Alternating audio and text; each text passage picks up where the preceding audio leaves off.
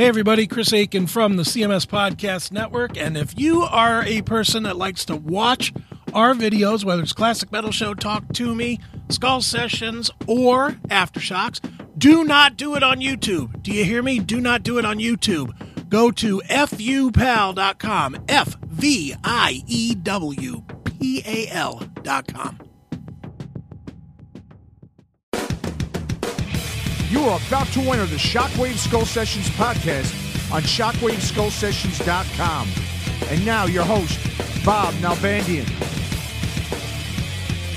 Well, here we go. Another episode of Shockwave Skull Sessions. And of course, we got the man himself, the Armenian Maven of Metal, Mr. Bob Nalbandian. What's up, Bob? Good. I'll never live that title down. Man. Never, What's going never. on, Matt? That's it. That's your name. All right. Got a great episode, man. Got the uh, Absolutely. StreamYard going again. So for those that uh, have video, can check it out through StreamYard. Otherwise, of course, you could uh, check it out via audio. But I do suggest the video because uh, you can see all our pretty faces here. We got a lot of pretty faces on this one, man. We got James Beach, uh, uh, extraordinary editor for the uh, uh, phone book, a brand new phone book. Look at this thing. Jesus Christ, man. How, how, how big, how do you make money off this thing? The printing costs alone must cost a fortune. It's uh, it's not cheap, unfortunately, but we kind of intended it to be a little smaller than that, but it's just the way it goes sometimes. So All right. Uh, Rusted Metal is the title of the brand new book, A Guide to Heavy Metal and Hard Rock Music in the Pacific Northwest from 1970 to 1995. Um, I was a big fan of uh, a lot of the Northwest metal bands, and along with James Beach, we got a couple guys from Sanctuary. Uh, we got um, the uh, original guitar player, Lenny Rutledge. How you doing there, Lenny? I'm good. And we got brand new singer. Yeah. Are, well, I guess, are, are you uh, brand new? I guess not, not fairly new. Obviously, years. for. He's he's beyond rookie status now. all right, all right, cool. So uh, we'll be talking everything to Northwest metal here. Um, you know, from the early days, from the from the '80s, and you know the pre-grunge era. Uh, there was a lot of stuff happening in the Northwest. Uh, but James, why don't you start out and talk a little bit about the uh, new book you have?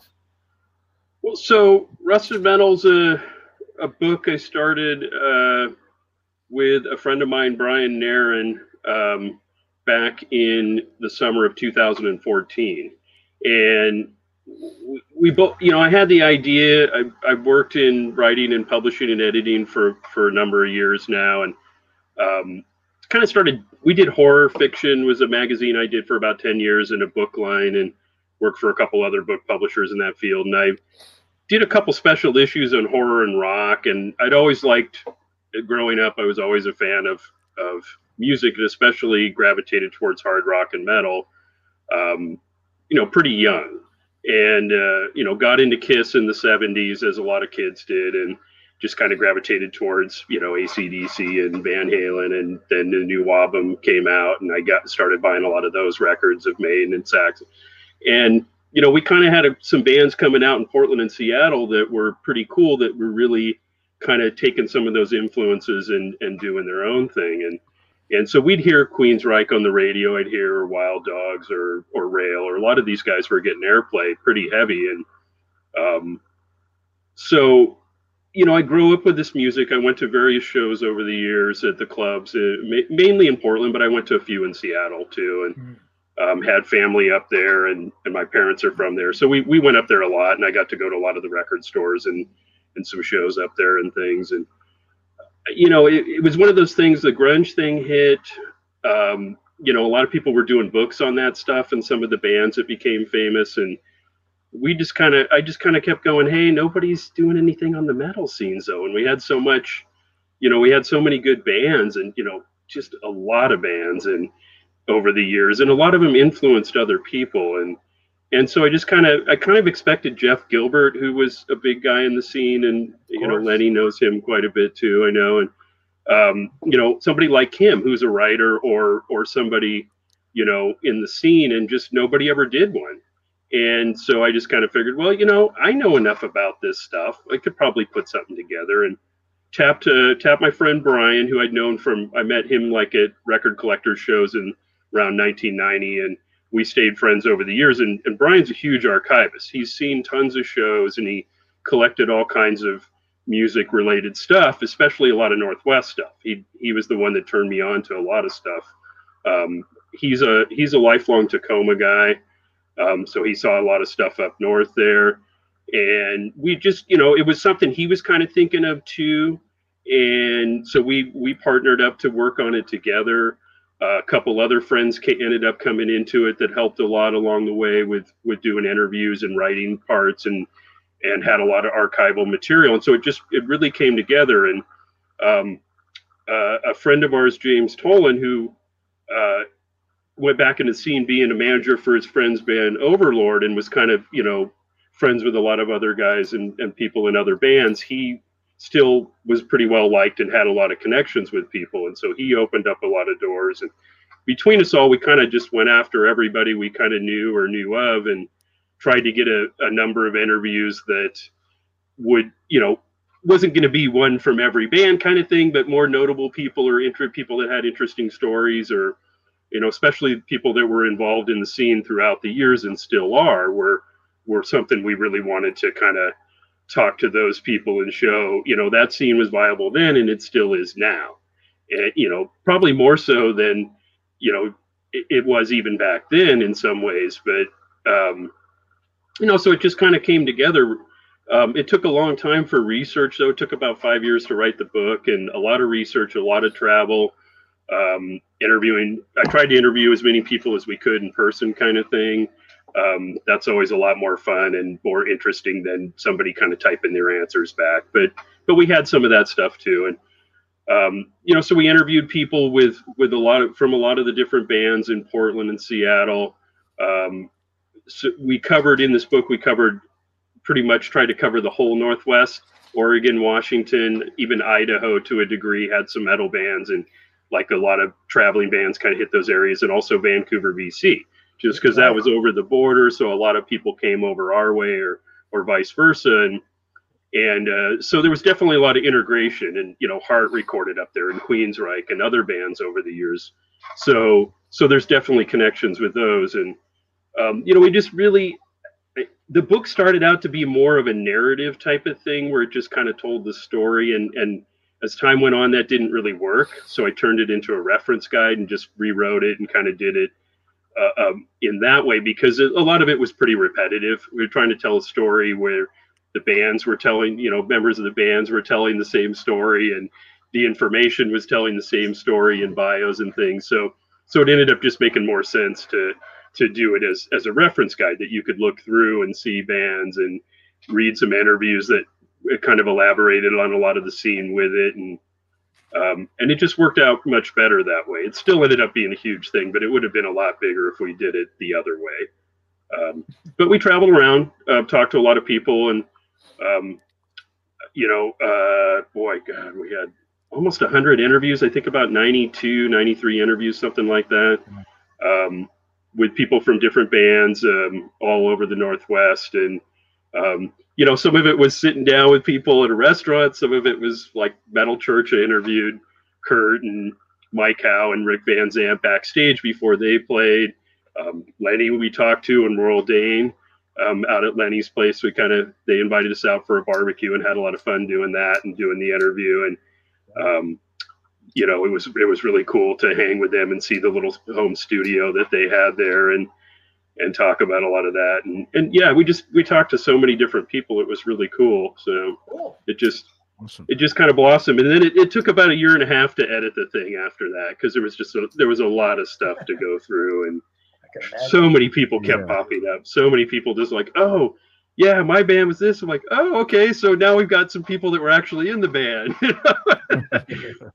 We you know we made the decision to include lesser known bands that maybe some of these were even just sort of pickup bands that played a battle of the bands or two or something um, you know that Sure. that sort of goof band or whatever with friends. But but it seemed like there was a lot of relevance just because people went on to other bands and and you know, as I said, a lot of people. A lot of history there, the man. A lot of history. Yeah, I mean, yeah. starting from the 70s, obviously with Heart and a lot of other bands. But Matt, I'm curious, being from New York, what was your introduction? Was it like Queensryche? I mean, it was obviously pre-grunge. What was your introduction to like the Northwest? Yeah, it was Metal Queen. scene. It was definitely Queensryche when that you know four song you know the EP came out, and uh, a buddy of mine's brother, he had an older brother who had gotten in, and I was I think in fifth grade or something. I was really young, but I remember him saying, "Hey man, you know we got to listen to this record. This I'm really digging these guys." I'm like, "Who's this?" And he's like, "This band Queensryche." And so we played it, you know, we heard that, and obviously, yeah, that's that was my introduction, obviously, yeah, to to. I mean, I, I think like most people across the country, at, at least at my age or a little older than me, it was definitely Queensryche, no doubt. Yeah. And what I was wondering, James, too, and I, I guess you know, Lenny, you could talk about was- too. Oh, go ahead.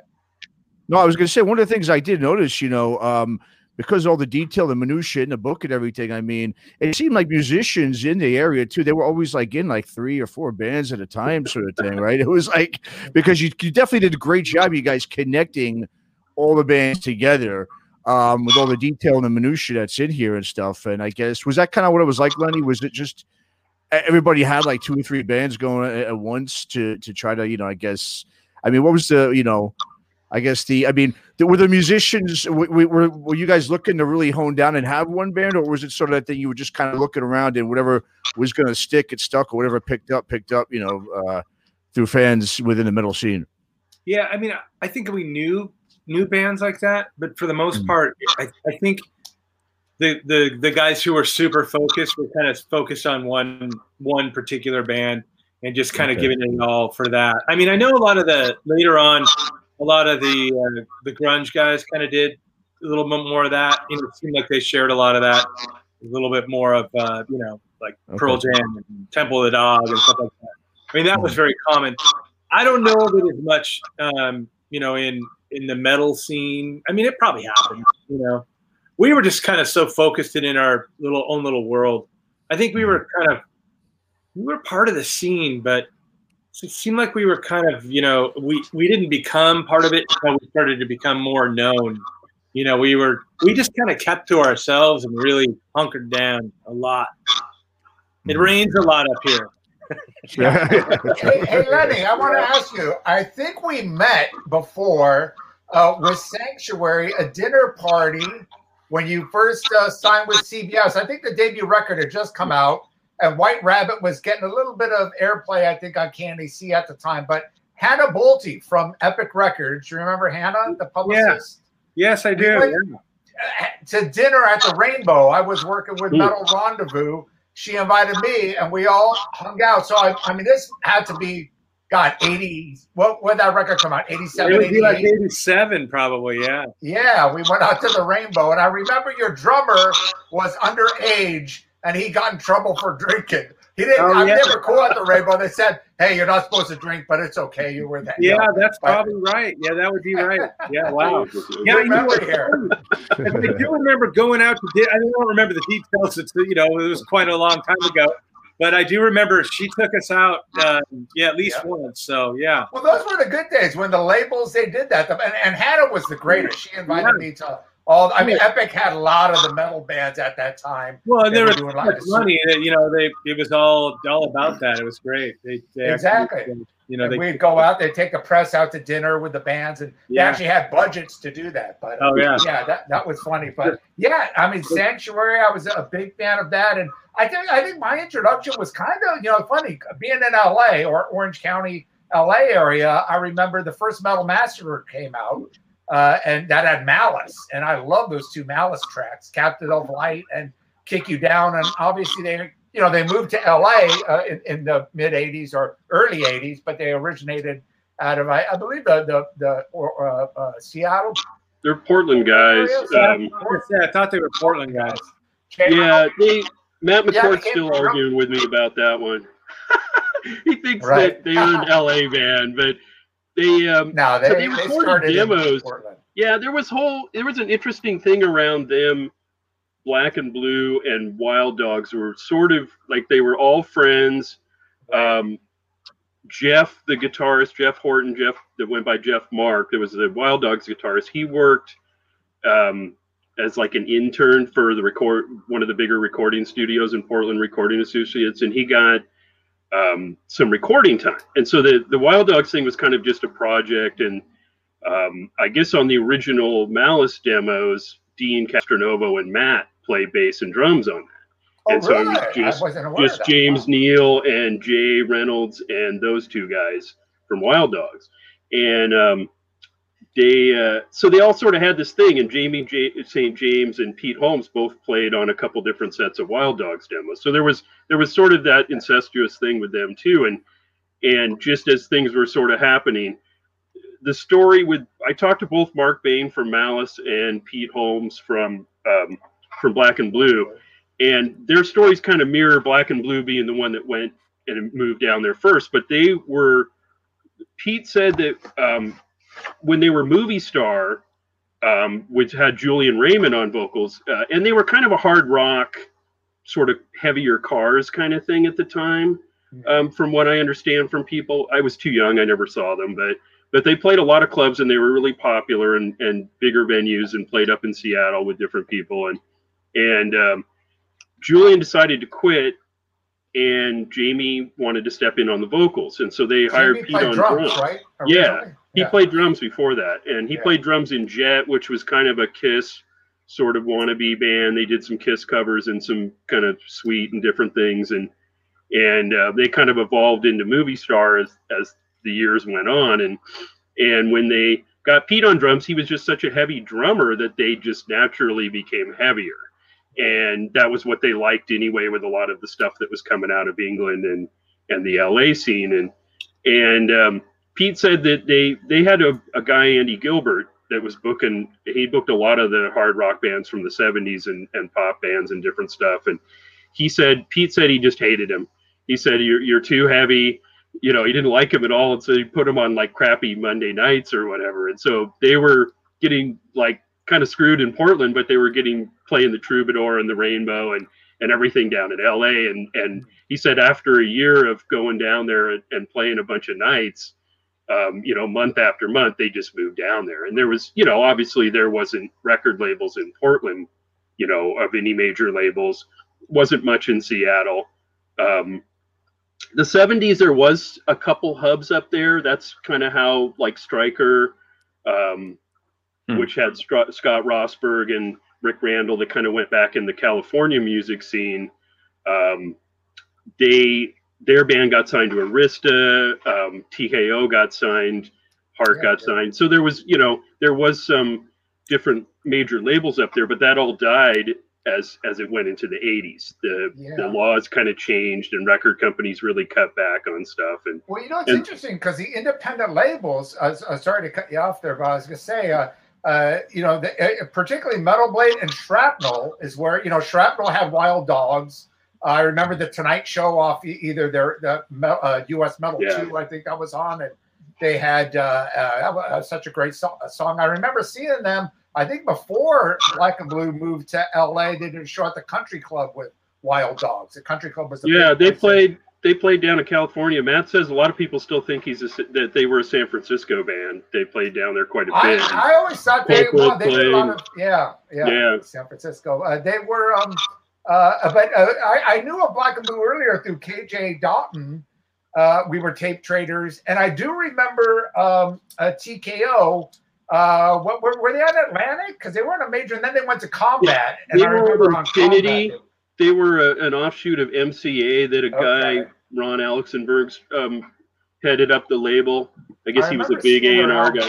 Yeah. Yeah, they they did the first record on that, and then they had a second record in the can or starting to go in there, kind of thing. I it wasn't quite done. They there's some multi-tracking on the stuff. In fact, it's actually uh, it's this uh, I, yeah, I see this that. record that we put out um, a couple years back on a little label that I do with Brian um, called Northwest Metalworks. We this was supposed to be their second album in '79. It probably would have come out like early Look at 80s. that. Look at that. And, I'm uh, prepared.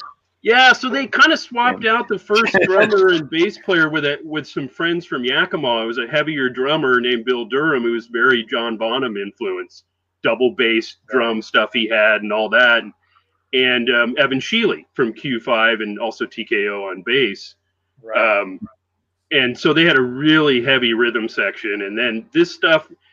It's not quite metal. It's not as you know, sort of Van Halen influence kind of metal that the the In Your Face record was, but it definitely would have been very heavy for late 79 early 80 when the record might have come out but the but the label folded it's a really funny story that brad sinsel tells in the book the singer about the guy that was the label head ron alexenberg he signed the pope to a record and this record exists it's out there there's The, not po- the actual Pope. the actual Pope John Paul II. So they did a record.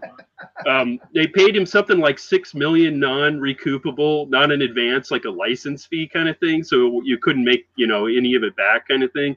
Right. And it it just it was half either I can't remember if it was a double record. Friend of mine actually has it, or if it was one side was speeches and one side was like the Pope doing folk songs. But it just tanked. It tanked, and th- by then he cost the record label so much, like like the parent company MCA, so much money that they shut it down. And and some bands like New England was on the label. They got signed. A remember that, couple yeah. other bands, but not TKO. They're like, no, we don't want. Well, they did. Uh, they got back on, on combat, and they put that. Yeah. Uh, yeah. And, and did they get a little bit heavier then? Because they were. Uh, that's when I kind of got into that. so and then I know Brad later joined War Babies. He kind of Yeah. got into that whole grunge movement a little bit later, kind of Alice in Chains. I think they were a little bit too late on that. they were yeah they were history. they were a little more. War Babies was the guitarist from Slaughterhouse Five um, that we're actually going to do a record and put out their stuff um, with Brad, and it was sort of a, a come lately band. He basically TKO broke up in late '86, and he did like a project with Rick Pierce that was the original one of the original TKO guitars, and he was just kind of floundering around, thinking he basically was going to retire from music, and the War Babies thing happened and he got into that and then all of a sudden they got signed on yeah nick terzo that was the guy i think the, the same guy that signed alice in Chains. signed them and and they worked with um but but yeah that tko is a really interesting story of bad luck maybe a lot of it their own making and they'll fully admit that but just kind of you know that you get on a major label. At least they were touring with the they their first tour was like 30 dates, I think, with the Kinks as kind of their training ground. Then Oh, they wow. then they played like 20 something dates opening for Cheap Trick after they'd come back from from the Budokan tour thing. And then they played even like a handful of dates with like Angel and a few other bands and and uh, came back and were working on the stuff and they went over and did like uh, they did the Texas Jam and they did Mississippi River Jam with UFO and ACDC and Van Halen and all these guys and came back and recorded some stuff. Went out to the Japan Jam with Heart and the Beach Boys and came back and the record So we're talking late seventies here. Right? Yeah, this was '79. Okay. Did they do the Texas Jam with Aerosmith? Was that the one Aerosmith, the new jam? uh, was it Aerosmith with him? I think that I think so. Yeah, I think it like was. Nugent, Aerosmith, and Yeah. Heart and a few people. It was kind of like the same as the Cal Jam, but it was Yeah. same, kind of same lineup. Yeah, Wow. that one was huge. That's like that was like Sure. 60, 70,000 people or something. I got the video of the uh, the old uh, VHS video of Aerosmith. Oh, wow. Yeah. All the different bands. But uh, Sanctuary Yeah. guys, man, what's what's your uh, uh, so how did the, the band uh, Sanctuary form? I I, I know uh, uh, uh, uh, now was was Warrel was he in a band before Sanctuary or how did everything kind of come together there? Yeah, Wor- Warrel was in um, Serpent's Night. That's right. Uh, you know, at the, at the time when we found him, you know, Sanctuary was kind of. Uh, You guys stole him, right? That's what I read you know, it's weird because you know sometimes I tell that story and people hate me for it, but then you know, it's like I don't I don't know a band who hasn't done that. Isn't- Sure. I mean, that seems like that's how we, you know, that's how we get the, or people move up into, you know, different ranks or whatever. But you know, we started Sanctuary out for I don't, I think we were a band for about a year or so, maybe more. Um, and we, we were trying out a bunch of people. It was my cousin and I, and literally when we were, I don't know, we were we were still youngins, and we were talking about the fact that we, you know, someday we were going to start a band called Sanctuary. I don't know how we managed to pull all that together, but I mean, we we thought about it years before we actually did it, and. Um, you know, once we finally got it all together, we, we were always searching for the right people, you know, and um, eventually we got Dave Budbill, and, and he knew Warrel. You know, he's like, I know this guy. He's kind of a weird dude, and he sings really cool, and he's in a band called Serpent's Night. He's like, I, will call him and see if you know, see if they're interested, because the the thing about us is we had this, we had this huge stage setup. It was absolutely ridiculous, but you could never move this thing, and we had this massive warehouse, and when you walked in there, it was hard to not be impressed he just right away it's you know Dave was blown away by it. He's like, man, I, will you know I'm going to tell Warrel about all this, and you know we'll get him to see if we can get him to come down. And it was the same thing, but by the time Warrel had come down, we had actually upgraded to this giant this warehouse that was so huge, you could park like four semis in this thing. It was it was gigantic, right? And so we had the stage in it, and it and it actually had like this uh, like area up above where it was kind of like a catwalk and people could look down on us while we were playing and everything. And this is where we rehearsed every day, you know. And and, and we were lucky enough to uh, to have a there was a sound company in there too, so we had all their PA gear as well. So when Warrel came down to check it out, I mean, the look on his face was, "Holy shit, what's going on here?" I mean, you guys are, you know, what are you doing? I mean, it was like a stage that some big band would have. You know, of course, remember we could never move this thing, so we never actually got to use it anywhere. It was just kind of a ridiculous thing that we built, but it looked really impressive. But when he came down, you know, we had a bunch of songs already written and he really liked the stuff, and you know, we gave him um, a couple of songs, and um, literally the next week he came back with uh, a handful of songs already written. So we kind of took off from there. Very cool. What an underrated vocalist he was, man. Yeah, oh, yeah, totally. He, I mean, he should have been right up there with the Jeff Tates and all that. Just an amazing voice. Yeah. I saw. Uh, so I was like 17, maybe I think, when I first saw you guys in Portland opening for Megadeth in '87. I don't even think the record was out yet. I didn't know who you guys were, but uh, were we opening so for Megadeth? Yeah, yeah, Pine Street.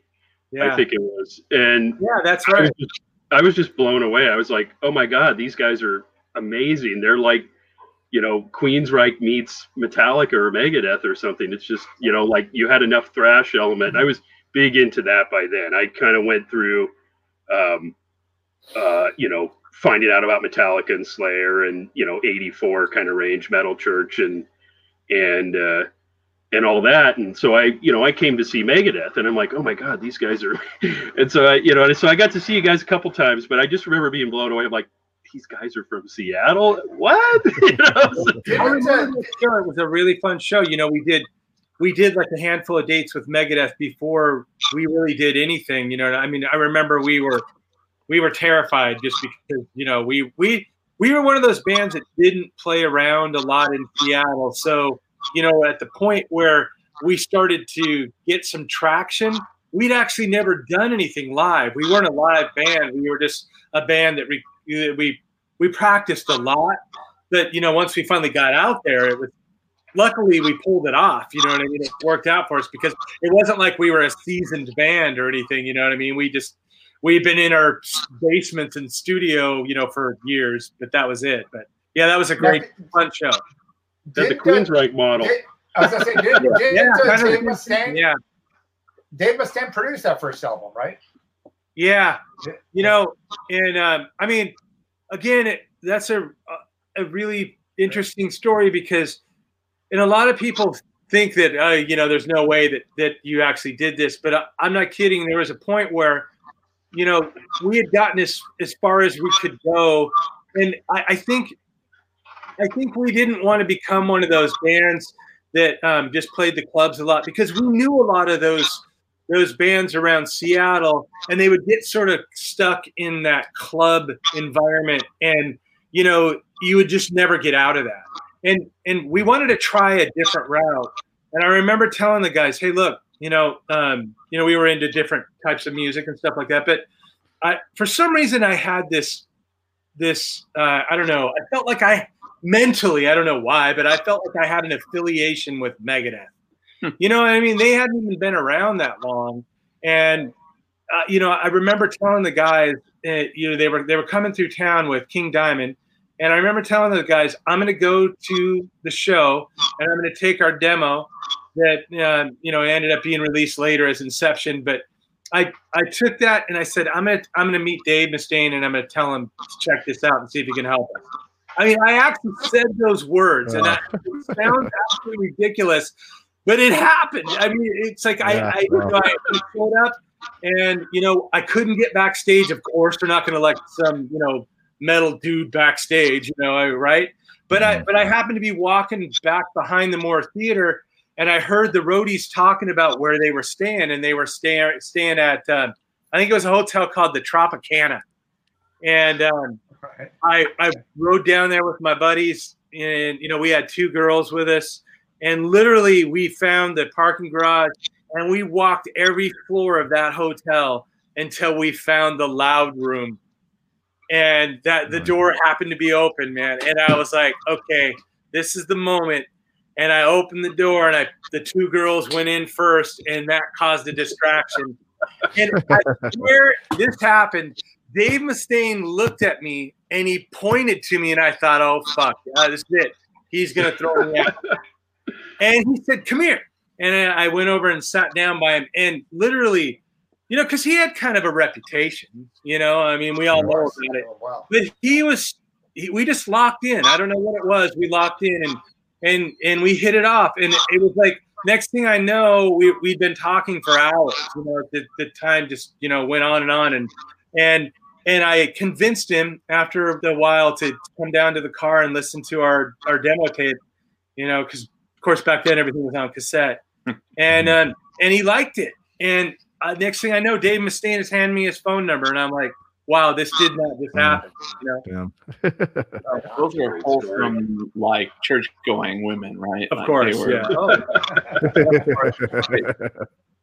I, I thought you guys were kind of like the Queensryche sort of story. It reminded me of, uh, you know, because that that was what kind of blew us away. Queensryche was very similar in that they they They never, didn't play much. yeah, they well they they were the mob before that, but without Geoff. He kind of filled in with a couple shows with him, a handful of shows, while he was sort of kind of bouncing from band to band. Now, he was in a band called Myth, right? Yeah, yeah. I he- he remember was- them? on Babylon. Great yeah, Band. too. They were awesome. I can't tell you how many times we saw them. Awesome. Yeah, Let Me Hear the Thunder was on one of Yeah. Jeff Gilbert's. yeah, it was on the Pacific Yeah. Metal. Pro- Yeah, yeah, yeah. He, so he was in Babylon, which was more of a progressive hard rock thing. Um, really heavy bass player they had, um, but the guy, the bass player, ended up going to school and it kind of split up, and and so he was kind of.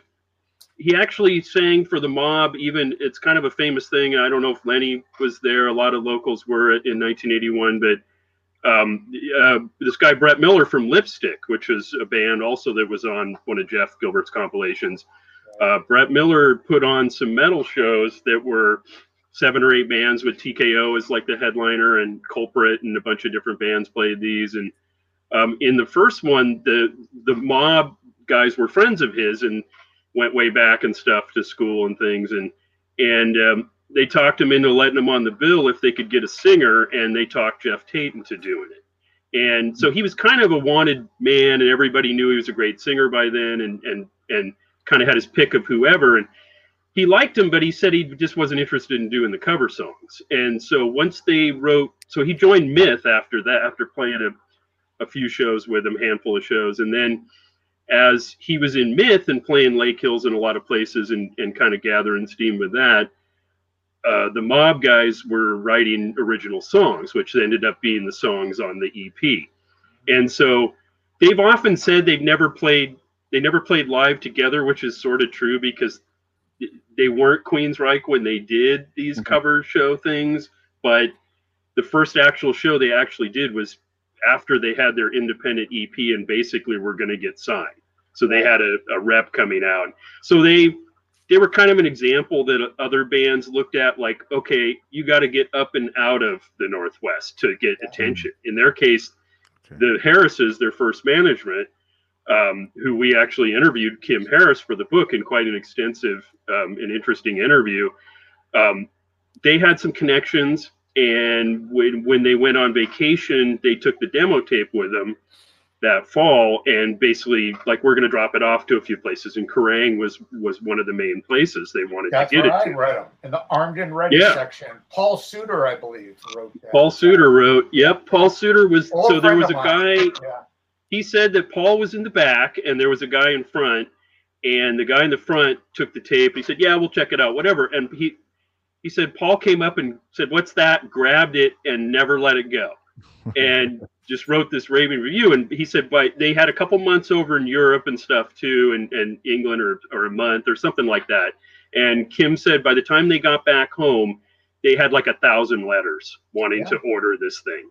Well, dude, that's how And- influential those early issues of Kerrang were, because that's how I heard of the band was through a British magazine. Yeah. I was like, "Who's Queensryche?" And that album was released. This was not just an independent label; they put that on their own label, 206 Yeah. Records. Before Yeah. EMI picked up on it, so that Kim- was a really Kim and cool thing. Diana owned um, Easy Street Records in Bellevue, Okay. which was kind of the mecca for the metalheads. I'm sure Lenny probably must have went there a couple Oh, yeah. times. I, I did as a kid actually too. I talked my dad to driving us over there from Seattle sometimes. So I, and I remember buying a. I remember the first time I went there. I think it was '83.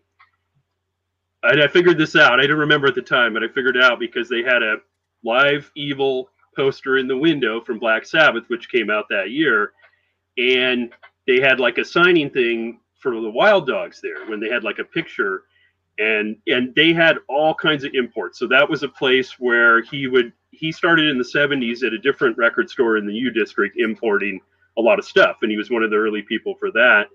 And they'd get a lot of German prog krautrock stuff or whatever. And and so he was vibed into with a lot of the distributor stuff into bringing that stuff in. And you know so they had punk and they had all kinds of metal and stuff. And um and so in fact they had something called the wall of death which was all like on the wall metal records and stuff of all kinds. And um so that they kim had that experience on that end of it and his wife diana was was married to another gentleman and they were part of the management group that signed Stryker and managed them and a few other bands in the 70s so she had a lot of connections in the industry. And they had a lady mavis brody that um, got hired as a a&r person for emi who used to be a radio um, station um, uh, person up there for KISW or KZOK one of the two. And so they brought so they you know called her up and she got the main guy out to come see him. And so they so they you know kind of just knew the industry enough to sort of like hey we got to get this under people's radar you know um, and and go that route. And so they literally get signed on the basis of opening for zebra in these two shows back to back portland and seattle in june late june of 1983 and they um, and they pretty much everybody who was there. I, there's you know definitely was a few friends and fans and stuff there even that early on said they just blew them off the stage. And uh, and so they got signed and then all of a sudden they're touring with Twisted Sister and Dio and and all kinds of people and um, so a lot of people that were local just kind of like man these guys were just like a rocket that shot out of here and Yeah. Fifth Angel used a similar kind of mentality. Metal Church used kind of a similar mentality. And these guys talked about that. And Lenny, when we talked, you guys kind of, everybody knew that. Like, you got to kind of get this to somebody in the industry outside of here, get on a tour, get a record deal. And then Well, you can kind of, underground was so huge, not just Kerrang, but even Yeah. trading. I mean, I remember the Metal Church tape before they released the debut album on their own label, Zero, Yeah. which got picked up obviously by Michael Alago at Elektra. Uh, but that was kind of similar, and I think they did. They had an, a song on uh, one of the Metal Blade uh, uh, records, and that was a big thing. Yeah. Was the Metal Blade and Shrapnel? I mean, Shrapnel obviously had uh, the uh, uh, Culprit album. They had, as I mentioned, Wild Dogs. They had Fifth Angel before Fifth Angel did something with. Yeah. Yeah. Yeah. So uh, shrapnel and, and Wild Dogs, of course. That's why I thought you know a shrapnel. Uh, did they do some with Crisis too? Shrapnel. I think they had, they were Uh, on one of the compilations. No, Crisis did their own record. Um, I- basically when those guys I, I i didn't interview those guys but i did talk to the guitarist tim casey a little bit uh, for like a half an hour or so um, and he said he was just basically like a senior in high school when they did that record. Um, his brother was a couple years older, and parents had some money and put it into the record, and the um, recording associates were Wild Dogs and a few others recorded um, uh, had like some connection with a pressing plant or something where they got him kind of a deal, and um, they got picked up by Metalworks. I think for the reissue, I want to say was that second Ooh, pressing of it. was- that Uh, uh, oh, oh, uh, you mean uh, when Metal when Metal Massacre got picked up by Metalworks? Or Crisis? No, the the Crisis guys got the reissue on that. I think it was the same label that, Did that did. come out? Yeah, they did August Redmoon, who I worked Yeah. with, and they did the first Metal Massacre. And I think a yeah, they screwed everybody over. They fucked everyone. What was it? Lloyd Siegel was his Uh, name, and Regency Yeah, I think they never Records paid one- anybody. They never paid anyone. Over, yeah. yeah, yeah. Uh, one Yeah. of those scam labels. There were a lot of those back then. But Matt, what's uh, what's your uh, uh, uh, view of the? I mean, being obviously uh, uh, being in New York and uh, being a big Queensryche fan, and because there was so much pre-grunge, it, it- you know, obviously, Mhm. you know, grunge really put Seattle on the map. But we're talking, you know, uh, all these bands we mentioned, of course, Metal Church. You know, we're we're a huge band at the TKA. We're quite big. There was Hmm. that band Rail, who you mentioned. I remember seeing Rail, them on yeah. MTV. MTV, yeah.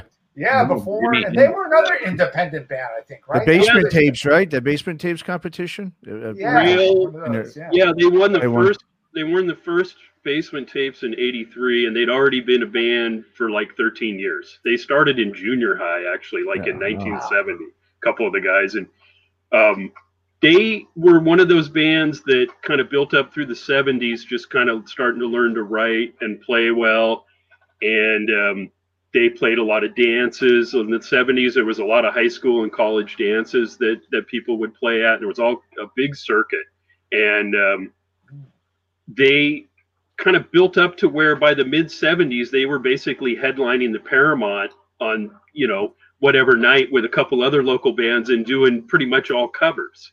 And that's just something unheard of later on. You'd never play you know in the 80s or whatever you know is all touring bands and stuff or you had to have a you know a major label deal. And they just kind of kept working up till they started getting interest in a record.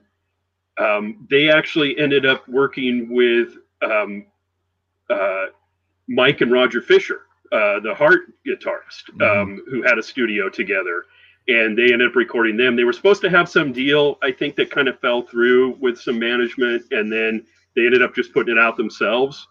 Um, and that that first record did pretty well for them and and um, it was uh, repressed by the passport guys i want to say is the california import one one of the yeah, they Jim. did a lot of stuff. Yeah. Jam, Jam, yeah Jay, he said yeah, that, uh, they did like Accept, and they did a lot of German, and Yeah. British bands. Yeah, and I guess their deal, Rick Knotts, I interviewed the guitarist from Rail, and he said that the deal with them was, and he said he's pretty sure that they sold like two over two hundred thousand copies of that record, Wow. um, because the he he ran into a guy many years later, like at NAMM, that worked for him, and they had an in-house press or presses, so they would press up however many, and they never accounted for it. So there was a whole lot of problems with a there was a lot lot of that shit back then. Yeah, but they Yeah. said but he said they had actually did fairly well with it, and then they won the MTV thing. And I, I think with Rail, they were more of a product of the '70s. I mean, I remember the first time I heard like um, "Welcome, uh, Hello, All You People" was kind of one of their sort of radio songs, and I thought it was like Van Halen meets Rush. Right. But by the time they won the MTV thing, it was night, late '83. They got a lot of momentum from it, but I think there was so many other heavier bands kind of coming out, and they Mhm. were more of an old school hard rock thing. And so they kind of went more of like a Night Ranger sort of direction, Mm. um, which is what happened. I mean, that was typically the scene. Like Portland had Sequel, and a couple bands like that were sort of in that sort of Loverboy kind of, you know, AOR. That's Mhm. what, you know, people wanted to get on the radio. So they did kind of the Journey or Loverboy thing or whatever. Or you went the other way where you embraced Iron Maiden and Judas Priest and these things and kind of went the heavier direction. And Yeah. Rail, Rail was phenomenal, man. I, I, I can't tell you how many times I saw them. I, I must have seen them. I, I don't know. I bet you fifty times. Yeah, I mean, uh, the, those guys, inter- they were the type of band that you know, we were listening to some of the, the some of the earlier Scorps and UFO and earlier Priest Yeah. and stuff like that. That you you wouldn't even hear it on the radio, but Rail was playing it every time, and they nailed it, man. It was so phenomenal. I mean, I was always blown away. It was like you when you went to see Rail, a local band playing mostly other band songs. It was like going to a friggin' concert, though. It wasn't just a show, you know, at like uh, you know a, a, a high school or something. These guys brought it. man. It was great. and they still do. They're still really good. They're I've seen them a still- they're handful of times in recent years, and every time they they can do great Rush covers. They can do you know, and their original stuff's really good too. And the Scorpions, Yeah. Judas They're like Priest, Led Y&T yesterday and yeah, today. They've been around since the early 70s and just never That's broke up actually and never a- really got paid their dues. Really. that's actually a pretty pretty good comparison because they kind of come out of that same sort of school of Right. of influence as Y&T, I think. Uh, you know, obviously Y&T goes back to like 73, 74, so they've Yeah. been around. But but yeah, it was just uh, you know, Fifth Angel was one of those where James Byrd went to LA, he told me, you know, we did an interview I did an interview with him and also um, one of my co-writers Jim Sutton did an interview with Ed Archer.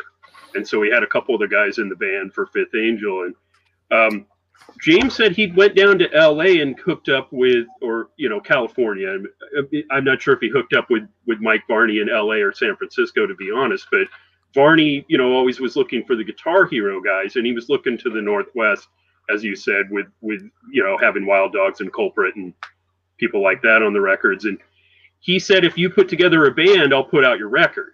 And so he went back with a mission in mind that you know I'm going to get a singer he said he was very influenced by the Queensryche guys and what they did, and said, you know, we're going to put this together. And he grabbed some guys from three guys from a band called Ridge, who'd won a, uh, the first Battle of the Bands in '79 um, over the other band Tyrant, who was the runner-up, which featured Adam Brenner, Adam Baumbrenner, Gary Thompson, and Geoff Tate on vocals. So, And yeah, and so even though um, Tyrant was pretty popular with the crowds, um, the guys told me that and did a lot of, you know, they did Pat Travers, Judas Priest, uh, Rush, uh, a bunch of Van Halen, you know, and then had like one or two originals. Ridge had some originals, but also did um, some metal stuff and some like Cheap Trick and other things that sort of were real popular with the crowd, and, and they ended up winning it. And um, those three guys were Ed that I mentioned before, um, Ken Mary, and Ted Pilot. Um, and so um, James grabbed those guys, and Ken they Merritt. actually- Wow. they didn't have a bass player on the record either. Interestingly enough, it's it's um, James doing the bass parts and Randy Hansen the guitars. Wow. And um, and the guy they put the picture on the cover, which is kind of funny, of of the original Shrapnel one, Kenny Kenny K, I think was his name, was just a he was he was in a couple battle bands, but he was mainly Randy's guitar tech guy. And so they just plugged him into the picture as like a so that's kind of a funny story. But they said they had like five I think five demo songs that they'd sent Mike and he gave them the money to record more and then they fleshed out the record and um you know, of course, they got signed. Same kind of thing. Is in, in their case, they had an indie too, um, and and it got the attention of the majors. And um, so we, you know, we had a lot of that. There was a lot of this power. What's that? They did an indie before they signed with Shrapnel? or- No, no, they just had a demo tape that kind of Okay. got them signed. The the indie was the Shrapnel record. Gotcha. Now Yeah, we got to talk Randy Hansen because he was one of the Yeah, first yeah. guys. I saw him in '79. I think my second or third concert. My uh, Well, my the Rainbow Show, didn't you? Uh, Well, I saw him at Rainbow, and he Yeah. opened up after Blackmore. That was uh, he was still doing the Hendrix, and that was yeah, '79 Yeah. tour, Down to Earth tour, and that the the day before Blackmore didn't want to be um, uh, didn't want Randy to open the show. He didn't want to get blown away by Randy Hansen. So like he said, like the day before, he goes, "You're going on after me." And the opening band, believe it or not, was John Cougar. Whoa, was wow. John yeah, John Cougar just started out. And this was Wow. a Rainbow on the Down to Earth tour. But I saw Randy Hansen prior at the Santa Monica Civic doing the Hendrix thing and just blew me away. And then I saw him all the time after. Then he did the solo thing in 80, which was a great record he put out. I was Yeah. on Capitol, Capitol Records. And uh, Uh, that was a fantastic band. I, I love Jeff, that record. Jeff Pilson on bass, and uh, No, actually, on the first on that self-titled record where he tried to do his own material, it's Scott Rosberg playing Oh, bass and okay, singing, okay, and a guy right. Charles Tapp on drums. Yeah, um, uh, Pilson plays on that live one he did on Shrapnel. Oh, that's right, later. the Hendrix, yeah, and Ken Mary on drums. Yeah, right, yeah. right, right. But he was he was always, and of course He- Hendrix was a Seattle guy, which a lot of people forget that you know yeah. he was from he was the original Seattle dude. Yeah, Yeah, it, Jimi left pretty early on, but because he, you know, came back and played a lot of times, and you know, because he's from there, uh, Seattle definitely still claims him as their own, even though he didn't care much for him should. after he left. but uh, but yeah, you no, Hansen's a real interesting story too. Is that he came out of a, a '50s throwback band called Kid Cadillac and the Cruisers. Mm. Um, there was a lot of in the early, of course, in the '70s we had Happy Days and American Graffiti, and there was you know the 20 year sort of thing that they say where you kind of the retro, and that generation was still had grown up in the 50s, so you know you still had a lot of love for that old rock and so they there was a few of those bands. The sonics guys kind of split up and a couple of those guys were in junior cadillac and a lot of those bands played all the you know the parkers uh, aquarius a lot of these places um, and toured around a lot. And he and the other two guys from the first um, the the first Randy Hansen Jimi Hendrix lineup thing that he did were in that band and they started doing the Hendrix thing and then it ended up being really popular and they broke off to do their own trio thing and and uh, yeah I always felt bad show. for him because that solo record is great but people just wanted to hear him do Hendrix Hendrix, yeah. so the production was a little funky. It wasn't. It was kind of. Uh, I mean, he makes a lot of different genres. You know, a little bit funk, and Yeah. different stuff with with the hard rock metal Didn't he have a stuff. song, wasn't there a song called like Champagne and Cocaine or Yeah, something like that? I love that dude. That song fucking rolls. Well, Yeah. that's one of my. I gotta, I gotta look that up again. I don't know if that ever came out on CD. I think actually, uh, Rock Candy's Rock. Candy, Yeah, yeah, Derek yeah. Oliver put it. Yeah, I, I gotta talk to Derek. I gotta get that on CD because I, w- I want to pick it up and see if it sounds better because that production is a little muddy yeah, it was a little. Like, was Herbie Hancock? Did he produce or somebody? No, Ron, uh, the other guy, the bass player, I think. yeah yeah. I think you're right Matt, uh, get in on this conversation. Yeah, well-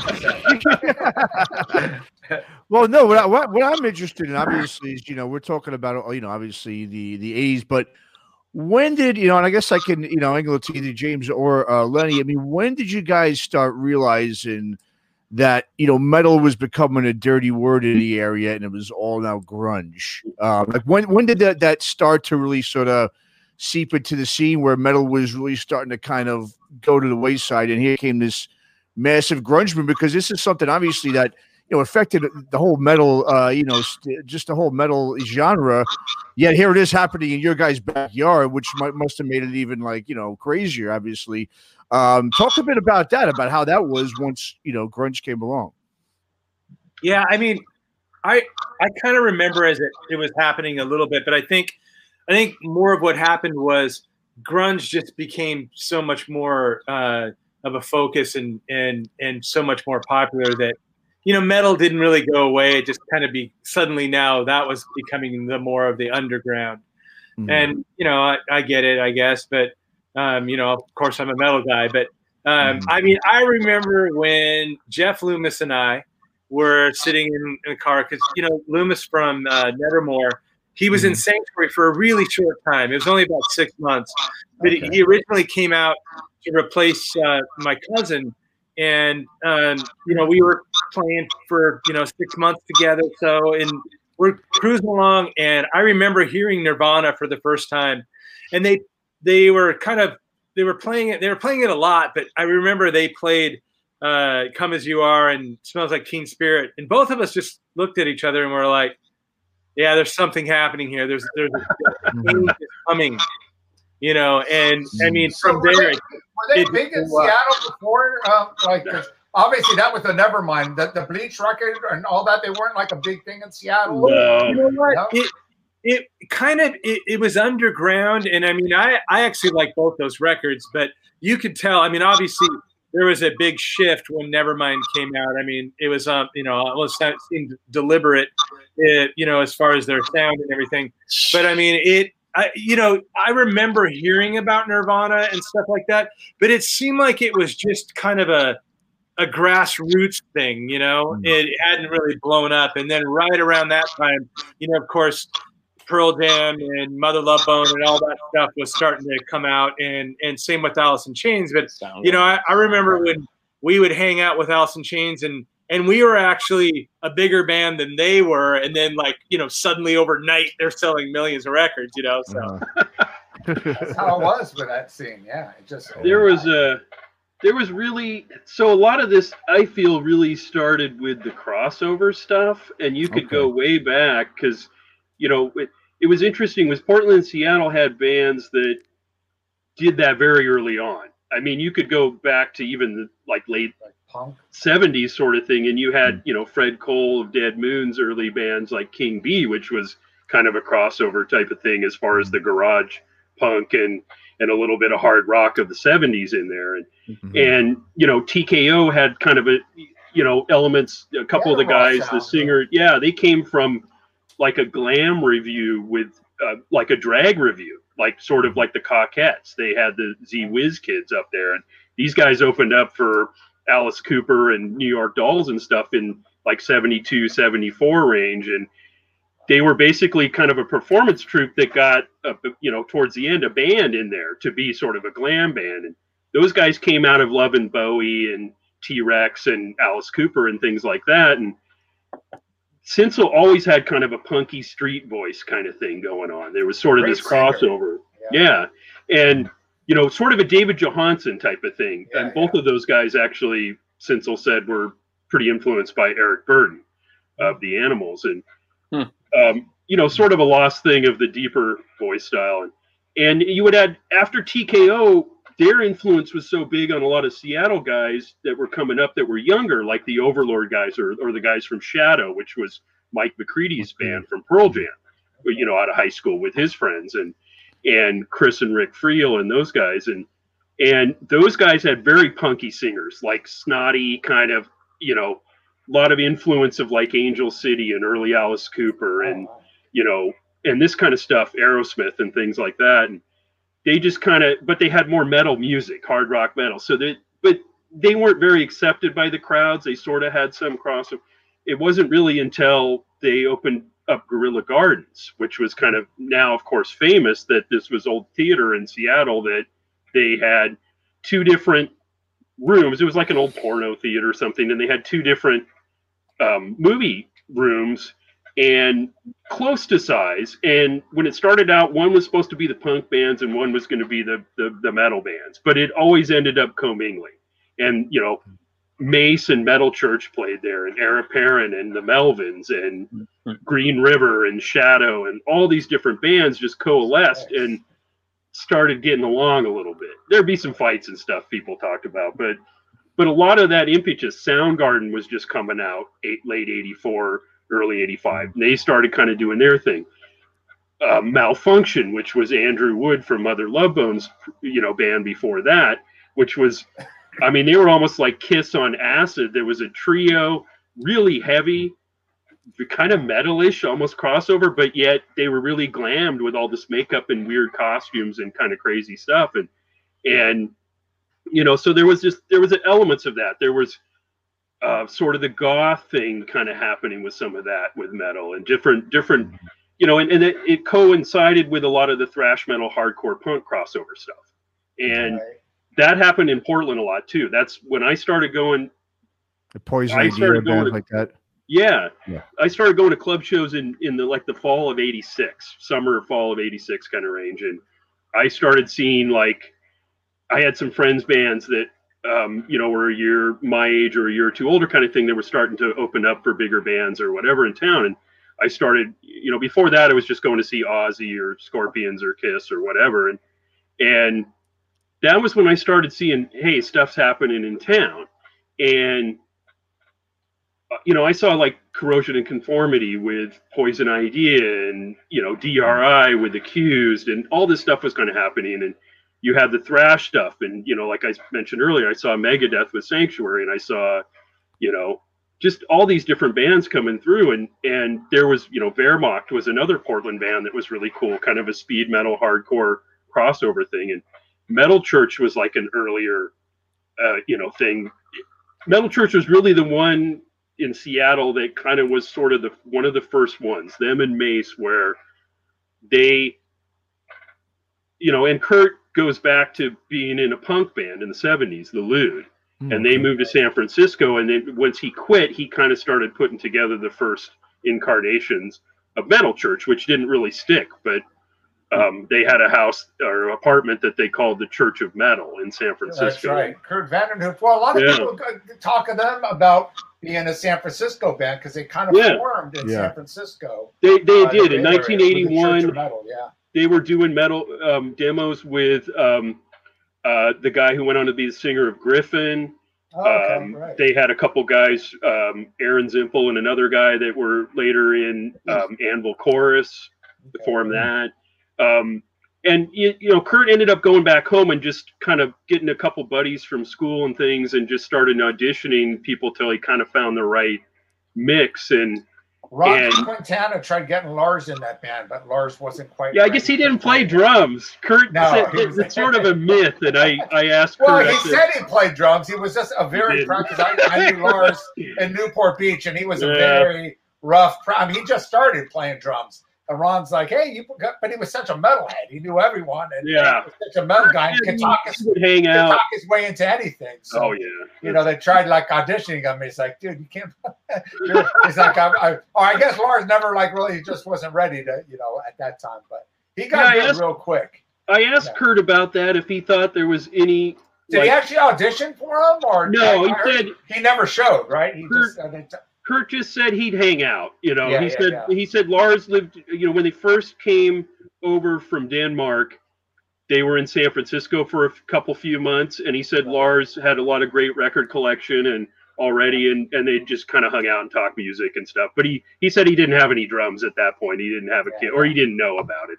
right. but but uh but yeah they were they were sort of those one one of those bands that a, a, few different guys talked about sort of the sea change after metal church and how much heavier and aggressive and different that was. It, it- before that and, and matt from wild dogs a few people talked about kind of the parting of of the sea where before that it was all metal and yeah. you know when when the new album was coming out Metal Church Yeah. was so influential. I mean, they they really discovered Terry Date, right? That's they got Yeah. Terry Date's start, um and they were like you know one of the original, uh, you know, uh, uh, kind of the you know I mean they go along with you know the, the Anvil, the Riot, Exciter, the Canadian Exciter. I mean they were like one of those original, yeah you know, And real they- heavy kind of not really kind of- thrash, but borderline thrash.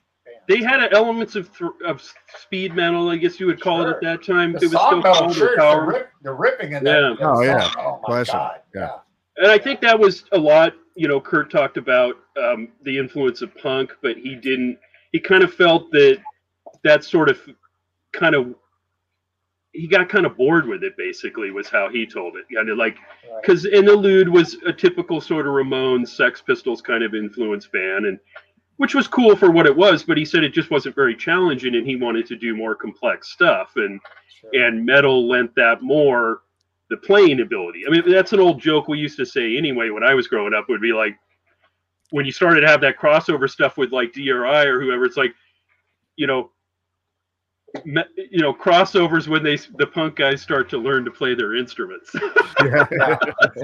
Well, I'm sure that's that'll really piss true. In a true though. Yeah, it's true. Yeah. Uh, there's not a lot of solos in punk. I mean, you yeah. No. if you look at the Sex Pistols record, that's kind of a really good hard rock record Yeah. for Well, I that grew up in period. Orange County. I knew all, all these punk bands I went to school with, and, and they're out playing the clubs after they got together in a couple weeks. They just learned a few chords, Yeah. and basic Like you play guitar That's and you play bass. Yeah, you, Yeah. you know. And then it all kind of started to cross over a bit when metal started getting big, and you saw the LA bands, you know, Bad Religion, uh, TSOL, and, and even band from back east, Corrosion. They were all going metal when you know it was you know crossing over to that. COC was And pretty DRI awesome. was- yeah, but uh, Yeah. but they became pretty good pretty quick. But uh, yeah, yeah. So as far as Sanctuary, Dave, uh, this uh, taking over a world. I mean, uh, uh, uh, Warrel uh, when uh, you know obviously after he passed and all it was uh, uh, was that a hard thing to do to to get to Sanctuary uh, back together again and uh, continue on? How did that work out? Yeah, I mean it was a you know it's kind of a difficult thing, of course. Um, you know we we had a tour planned when when he passed away and we decided to you know it was a, it was about four months after he passed away but we decided to continue on with that you know with joseph here. Um, i was put in touch with joseph by Jon Schaffer of iced earth and um, you know we hit it off and um, joseph was i mean he could sing in that he could pull off the Warrel stuff you know which isn't always that easy you know the, the early stuff sure um, and you know we hit it off. So um, we wanted to at least uh, you know keep our commitment for that tour, and then it you know it it, it really when we played the vibe and the um, experience that I saw people having, I, I, felt like a lot of people really embraced it. You know, um, you know, we got to do some things that we we were having trouble doing because um, you know Warrel was having a little bit of a hard time at the end. He was his health was failing a little bit, you know, and he he always went out there and and and did it did, did his best. I mean, that's who he was. But you know, um, it was harder, you know, and um, so I I think that you know that tour in 2018 that we did, a lot of people heard songs that we hadn't done in a long time, you know, and it was kind of a all a you know, it was all in tribute to Warrel, but there was there was something that happened. nice. in honor of Sanctuary guys here. Nice. And you know, I I just feel like it it made a connection with a lot of people. I saw the looks on people's faces, you know, when when we were playing Battle Angels, and and people were kind of, I think that they were more than pleasantly surprised, you know, and it just there was a connection, and and so you know we we felt like it, it was it was worth continuing on, you know, and we're you know uh, trying to do this with the utmost respect and everything as well, you know. It's but it's always hard when it's something like this, you know. Sure. Uh, and it's uh, I get it from both sides, really. You know, it's hard for the band and it's hard for the fans. Um, well, Joseph, uh, I, I, you seem obviously a, a few years younger. Uh, were did you were you familiar with uh, a sanctuary growing up, or was it? Or, yeah. or I could be wrong. Uh, or were you? You seem like you grew grew up kind of more in the '90s grunge era. Was was uh, were you into the '80s band? You know, Sanctuary and all that before? Uh, yeah, I mean, I was honestly, I was a big Queensryche fan when I was growing up. Um, right I, I, mean, I, there's no way that I would have ended up being able to sing some of the stuff I, I, you know, eventually learned how to sing if I didn't if I wasn't a fan of that sort of stuff. You know, like there's a big disconnect between the kind of stuff that like, say that Alice in Chains and you know Soundgarden between like the the clean or falsetto stuff of the metal, right? Mm-hmm. Like it's just different. Um, yeah, I, I actually I met Lenny uh, on that year the Sun Died tour. I met those guys. Uh, I, I uh, we were out in a show in Las Vegas when they were coming through, and uh, yeah, I knew I, I didn't know the entire catalog. I obviously, knew Battle Angels and uh, uh Future Tense, and uh, I had heard the new record because uh, my other band we used Zeuss for our record, hmm. and we picked him because I had heard the new Sanctuary record and the new Queensryche. Uh, well, that's not the new Queensryche. The first one they did with the tour, I think, uh, right. that had uh, bulletproof on it. Right, right. Yeah, so we're like, man, this sounds really good. So we picked we picked Zeuss just from hearing the Queensryche record. Really. Awesome. Yeah. And what's going on with? I know you guys were supposed to have a, a new album coming out, right? It's 2020. Is that just put off because of the the pandemic, or you guys still working on that? It was a transmutation? I think it's supposed to be called. Yeah, well, that's yeah. the working title, and you know we're working on it. It's um, we have a whiteboard over there. We're, yeah. okay. you can't see it there. You can't Very see cool. it. Titles, but, uh, there. Yeah. So, you know, we're just we're taking our time. We're trying to make sure that Okay. it's, it's all it's all there. It's all dialed in, and you know, I people always hold you down to schedules, and we always tell you know, yeah, you know, it's going to be here. It's going to be this date or whatever. But we're hoping for 2021. I I think, of course, you know, it's not going to be in 2020 because Sure, you know, yeah. on that.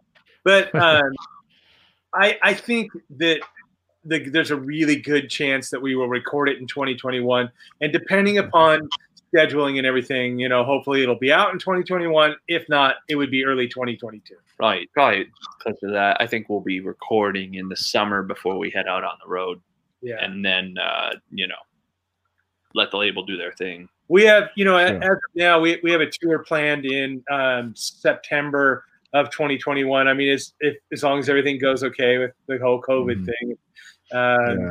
we're we're planning. Uh, we have a tour for Europe, and you know, hopefully a, a few other things as well.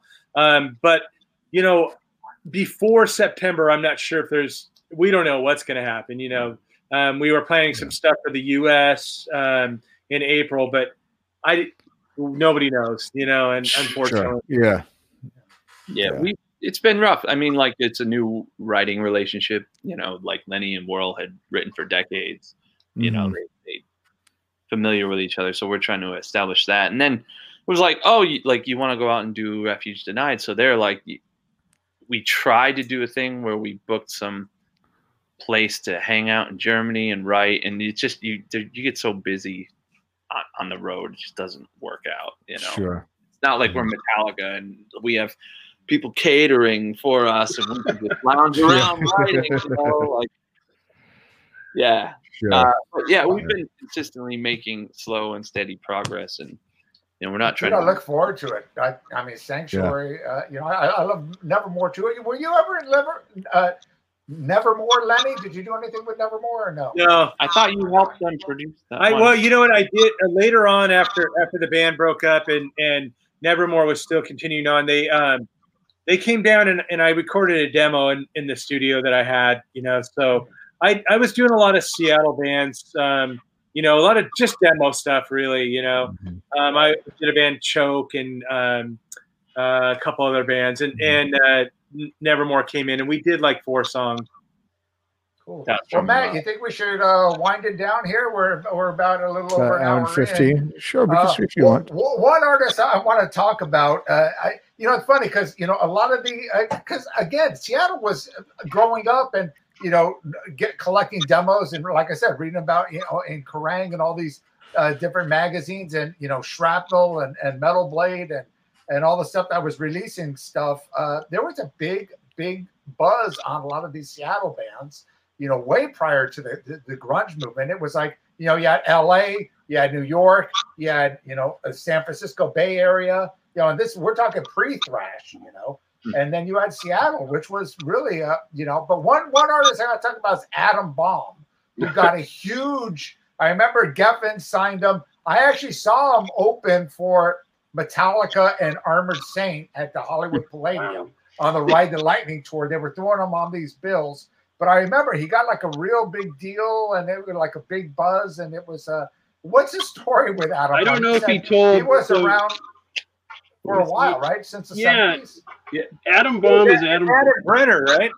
Adam Brenner. Yeah. Adam Yeah, I interviewed him for the book. Um, I think he's he was still in New York for quite a while, and I, I think he moved. I can't remember what the deal was there, but um, he came back and played. Um, 2015 maybe was when I saw him and interviewed him, something something like that. And he and Scott Earl from Culprit was in his band, Okay. and then a younger guy on drums, and they did a lot of the Adam Bomb catalog and some covers and things, and then they did. Uh, Gary Thompson got up and played a couple songs with him on drums, and they did a couple TKO songs and a, and Rock Bottom from UFO, and they had um, John DeVol came up and played a couple songs with him from Culprit, and so that was a lot of fun. And I talked to him for I don't know about half an hour, forty five minutes. He didn't get we didn't really get into the Adam Bomb stuff because he f- he formed that after he left down in like L.A. Um, and then went to New York and became kind of a New York thing. But um, but yeah, I- Slavin from Riot played. Yeah, yeah. So he kind of went through a couple different incarnations. They recorded that first. He got signed to Geffen for I don't know what the deal was as far as you know how big of a deal, but um, had some funny stuff around that. He's actually got a book. He kind of kind of screwed himself on that one, and he admitted to that fully. But um, wrecked his. Uh, he had Leber Krebs as management, That's right, Aerosmith that's right. managers, Wow. and Nugent and uh, he wrecked one of the guys' sports car and then slept with, let's just say, a famous band person's wife or girlfriend or something. and, and so he got dropped. So they never really pushed that record. They kind of had a little promotional buzz around it, and then I think they dropped him, and so kind of got in some trouble around that one. But James, that's a James, really good record, actually. So I got to ask you a question about it because so when when I was a kid and you know we were learning, you know, coming up with guitar players and everything, he was kind of a legend here.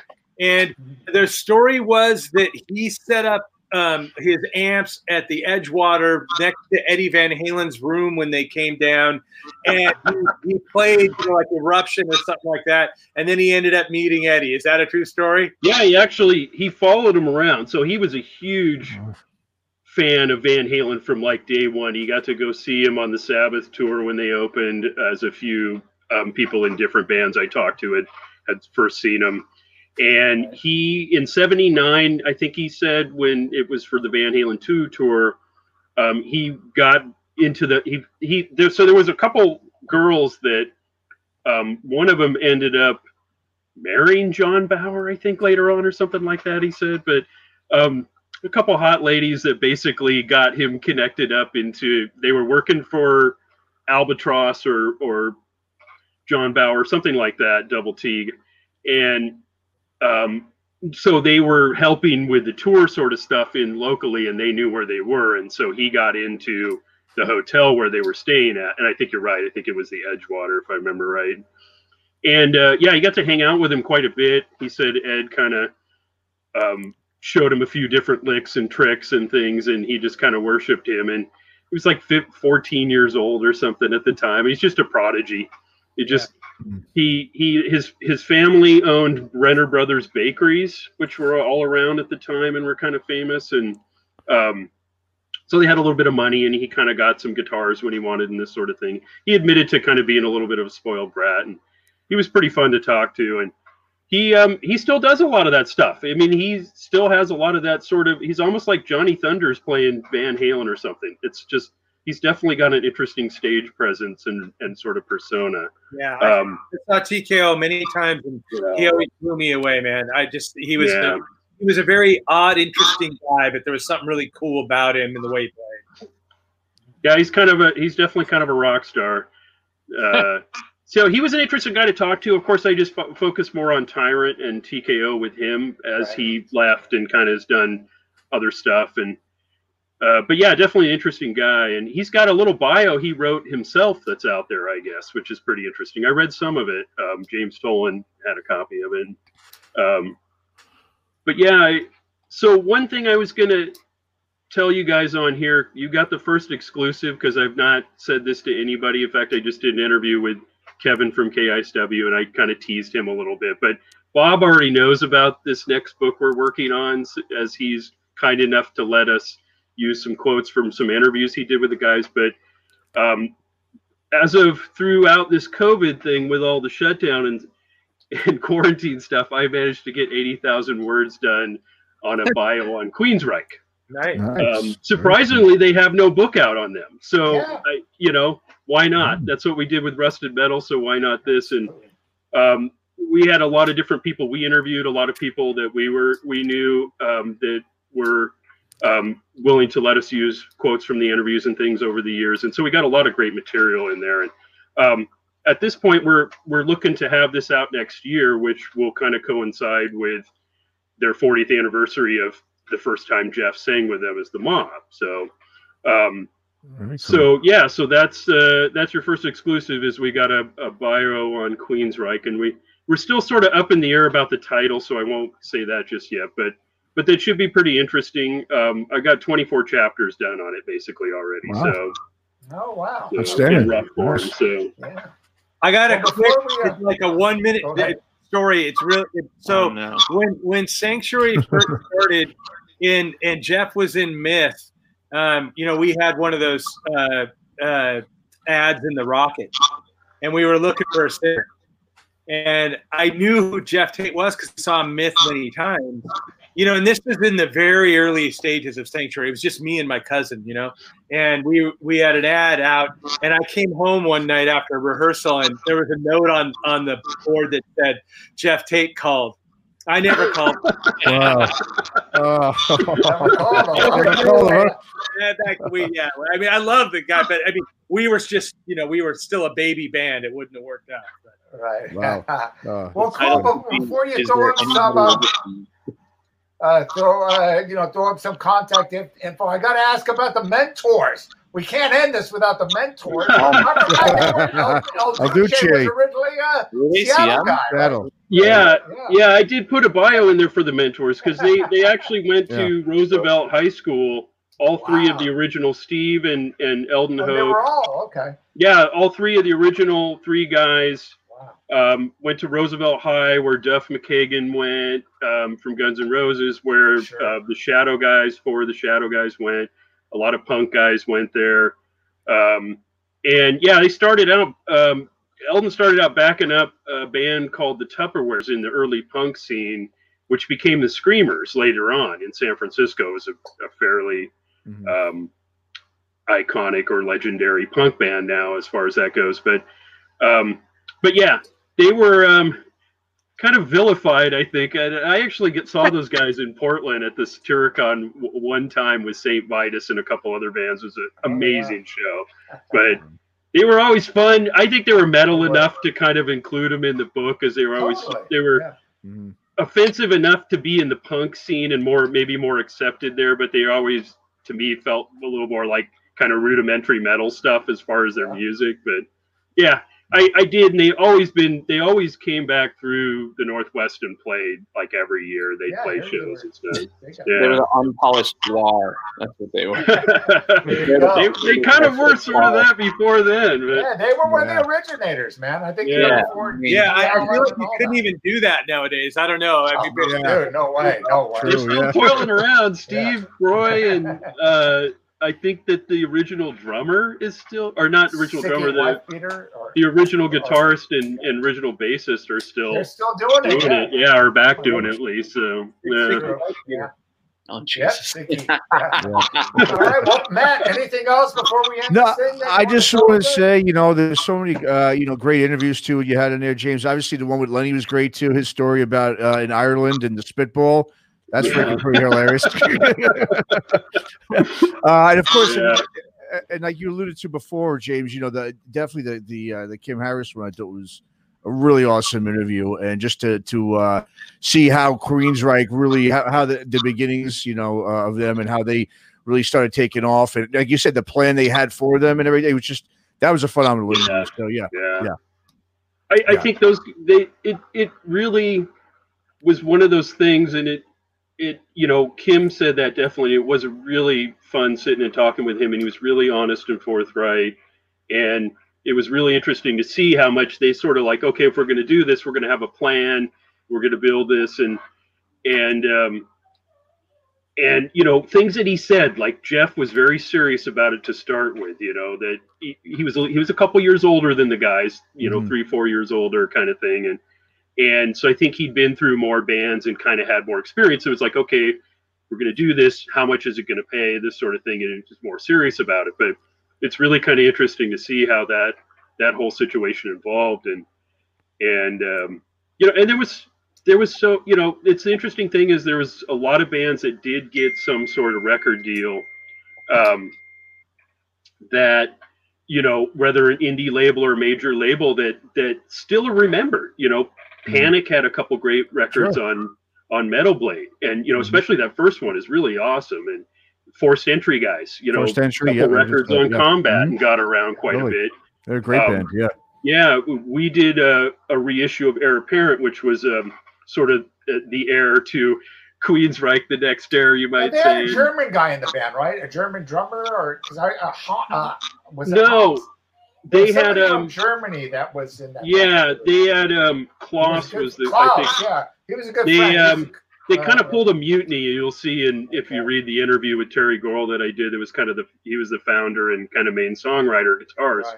right. Um, the other guys sort of did a little bit of a mutiny on him and tried to replace him, and it didn't work out so well, which which is unfortunate because they got signed to to Metal Blade, who had a co-deal with Capitol, and so they had major label distribution, and the whole thing just kind of fell apart. And Right. that sort of situation, you take a core key member out of something, everything, you know, sometimes not so easy to replace people. So I mean, we all we all heard about that whole that whole kind of lawsuit thing or yeah, with that. You know what I mean? That's kind of yeah. it's yeah, well known. Yeah. Yeah, we're actually doing a reissue of their second record too. We really like working with Terry and those guys, and and the first one did really well. In fact, we're we basically just have like two or three copies of that left, and it's sold out. So it's like our first complete vinyl Right. sellout of, of 500 copies, and and the second one um, is going to be kind of a uh, the way that it was originally supposed to be before that whole coup kind of happened, and um, which was going to be a much heavier record than what came out, and um, so that should be pretty interesting for people. It'd be kind of an an- anniversary sort of edition. So so well, I think that's great what you're doing Thank with you your. for sending me all these records. I Yeah. gotta, uh. So- this was the uh, great compilation record with a lot of the. Uh, I don't know if you can see these all on the So you- camera. Or whatever. you're kind of doing like a lot of stuff. I think James is crazy. It reminds me like what, what Dive Bomb Records is doing too, putting out a lot of these. yeah, yeah, right? that It's- pretty it's cool. similar. Yeah, We, I like. we, I really um, like what you're doing. Yeah, with the Yeah. label. the book th- actually started first, and I, you know, Bob's holding up some of our releases for Northwest Metalworks. Um, Mhm. you know, Brian and I started the book, and we had a couple of the guys, you know, Roger from Du- Cruella, Roger DiCarlo is a friend, you know, and I went back to seeing those guys as a teenager, and he he was one of the first couple people I interviewed, as well as Mark from Whiskey Stick, which was an Astoria band that was from the '70s, Mhm. and they were a very Deep Purple influenced band. It's kind of sort of like Deep Purple meets Boston type of sound with his vocals, but very Hammond driven guitar, heavy trade off stuff, and and um, they had a couple comp tracks, and they had one on a local compilation for KJUN, and then they had a, a track on that first um, uh, U.S. metal compilation from Shrapnel.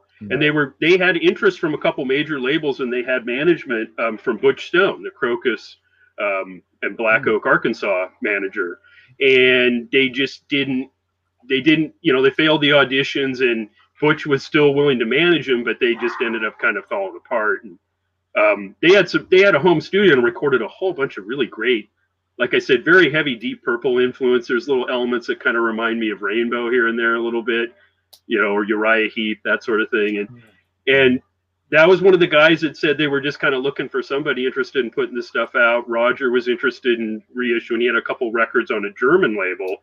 Um, uh, Shark Records was kind of the main thing for the guy that did Wehrmacht and a bunch of other. They had um, like Doro Pesch was had a record and Sepultura and stuff. They they distributed over there or whatever. But but yeah, so we just kind of was like, mm, you know, we always kind of thought about doing something like this, and we we we love vinyl and always have, and you know, collectors for a I long it. time and stuff, and. Um, th- so the record label actually started before the book ever came out. We we launched the first Okay. air record, the Heir Apparent one, in uh, early 2016, and we've done seven releases. We've got a couple more, uh, as I mentioned, Slaughterhouse Five and Heir Apparent. We've got a couple records coming out from those guys this next year, and um, it's just kind of funny how it happened. You know, the whole time I was working on this book, we were doing these records, and we we brought back the Metal Fest with you know Brett Miller gave us permission to kind of use the name and his blessing, and we had like TKO and Q5 and Coven and Cruella and Glacier and you know all these different bands on there, and it, it was really great. We did a couple of those, and we have intention to do So another. bands are still still together performing, huh? a lot of them were back together. Some did reunions around the record releases or the shows, kind of thing. The Cruella guys reformed with three of the original guys and played a handful of shows. They even opened up for like Y and T and Grim Reaper and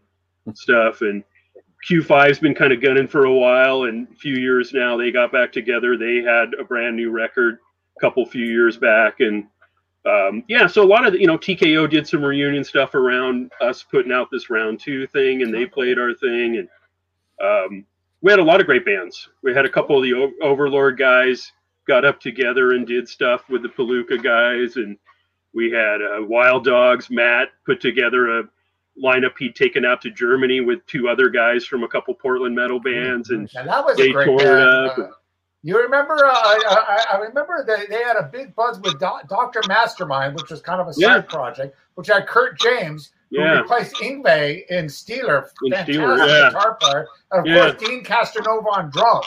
And yeah. it was like a kind of like a super group. Never really did anything. He was like a teenager too, right? When he Yeah, was it's all- Yeah, Dean was. Yeah, It's like Wild Dogs with Malmsteen in the band. yeah, yeah, yeah. It was it was crazy. Yeah. yeah. Was that our Yeah, it shrapnel? Or was that? Uh, yeah, that was on Shrapnel. Shrapnel. Yeah, yeah, yeah. yeah. Well, why don't you throw up uh, some contact info before we head out, uh, where people could get uh, buy the book, buy your albums, the vinyl, and and everything else. Uh, So the- that. Yeah, so the book is Rusted Metal, as Bob showed earlier. Um, it's northwestmetalworksmusic.com is the is the website. and We've got copies up there, and um, yeah, plenty of copies of the book still available. We're keeping that around for a while, um, and then uh, more records to come. And I just want to I want to give a shout out. Joseph was phenomenal with Sanctuary. When I saw him they did the Refuge Denied as they showed the shirt, and we saw them up in Seattle, and they were awesome. And I've I saw them three times before that with Warrel, and you did great justice to him and his legacy. And I'm really excited about seeing what you guys do with the new record. So, Absolutely. Thank you. Yeah, we were definitely looking Why don't you uh, throw. Yeah. out your contact uh, uh, uh, there, uh, Lenny, uh, as far as uh, Sanctuary, Lenny and Joseph, where people could uh, reach Joseph? the band. Where do they go to find us? Oh, it's a sanctuaryofficial.com. Sanctuaryofficial.com.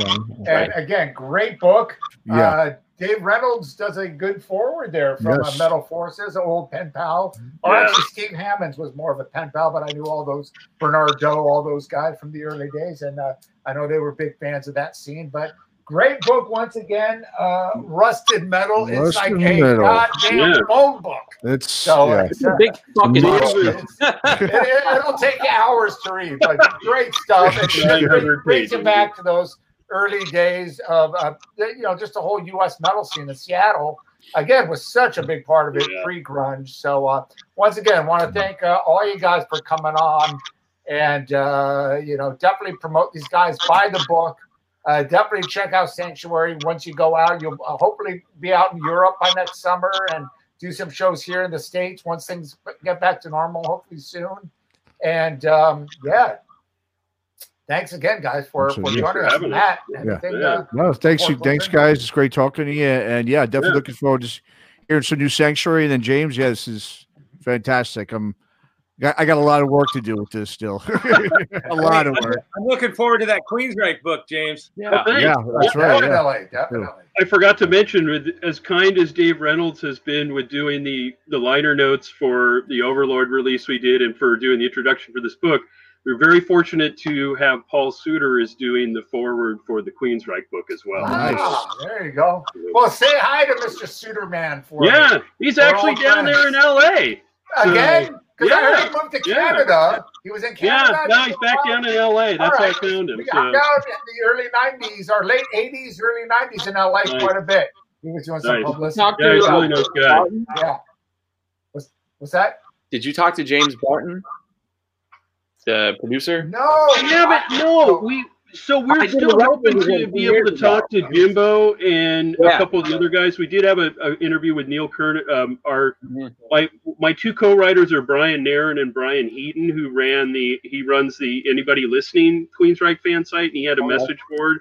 Um, he interviewed a bunch of the guys and Neil and Pamela Moore and all kinds of people, and Brian's been every step of the way with Brian Nairn and I in this book, and and uh, yeah, he had a great interview with Neil Kernon talking about Rage for Order and, and Mhm. some interesting stuff around that. Uh, so definitely, but we're hoping to talk to a couple of the other. I, I had what's that? Did you get Jimbo? Not yet. We're still hoping to. I got a couple contact things. I for know where him. he lives. Um, I did a record at his house. Like, Oh wow! yeah, yeah, yeah. Uh, Yeah, I could set that up. I, he uh, he had some really funny stories about Geoff. So uh, yeah, yeah, yeah. Let me see if I can uh, wrangle Yeah. up contact. Oh yeah, him. for sure. If you Mhm. if you want to yeah. recommend or whatever, we wouldn't turn you down. So Yeah, uh, Tom Hall, we talked to actually for Rusted Metal, and we had a lot of stuff with him as well. And we we definitely same kind of thing. I wanted to talk to people that were, you know, involved in the band to whatever degree, management, producers, engineers, all that kind of thing, crew people, and Did you Yeah, talk to just Cliff be- Bernstein?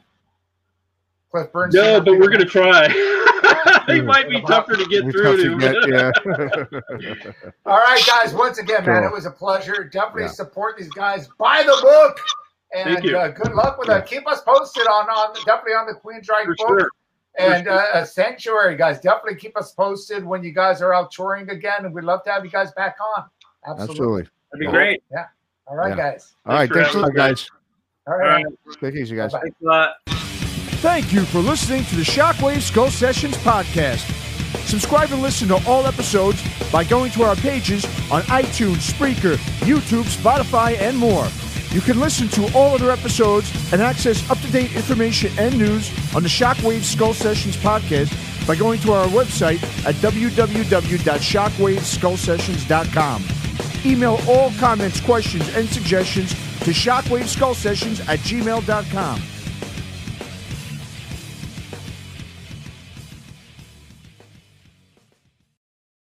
All right, that was a lot of fun, wasn't it? And you know what else is a lot of fun? The CMS Podcast Network. That's right. CMSPN.com is the address.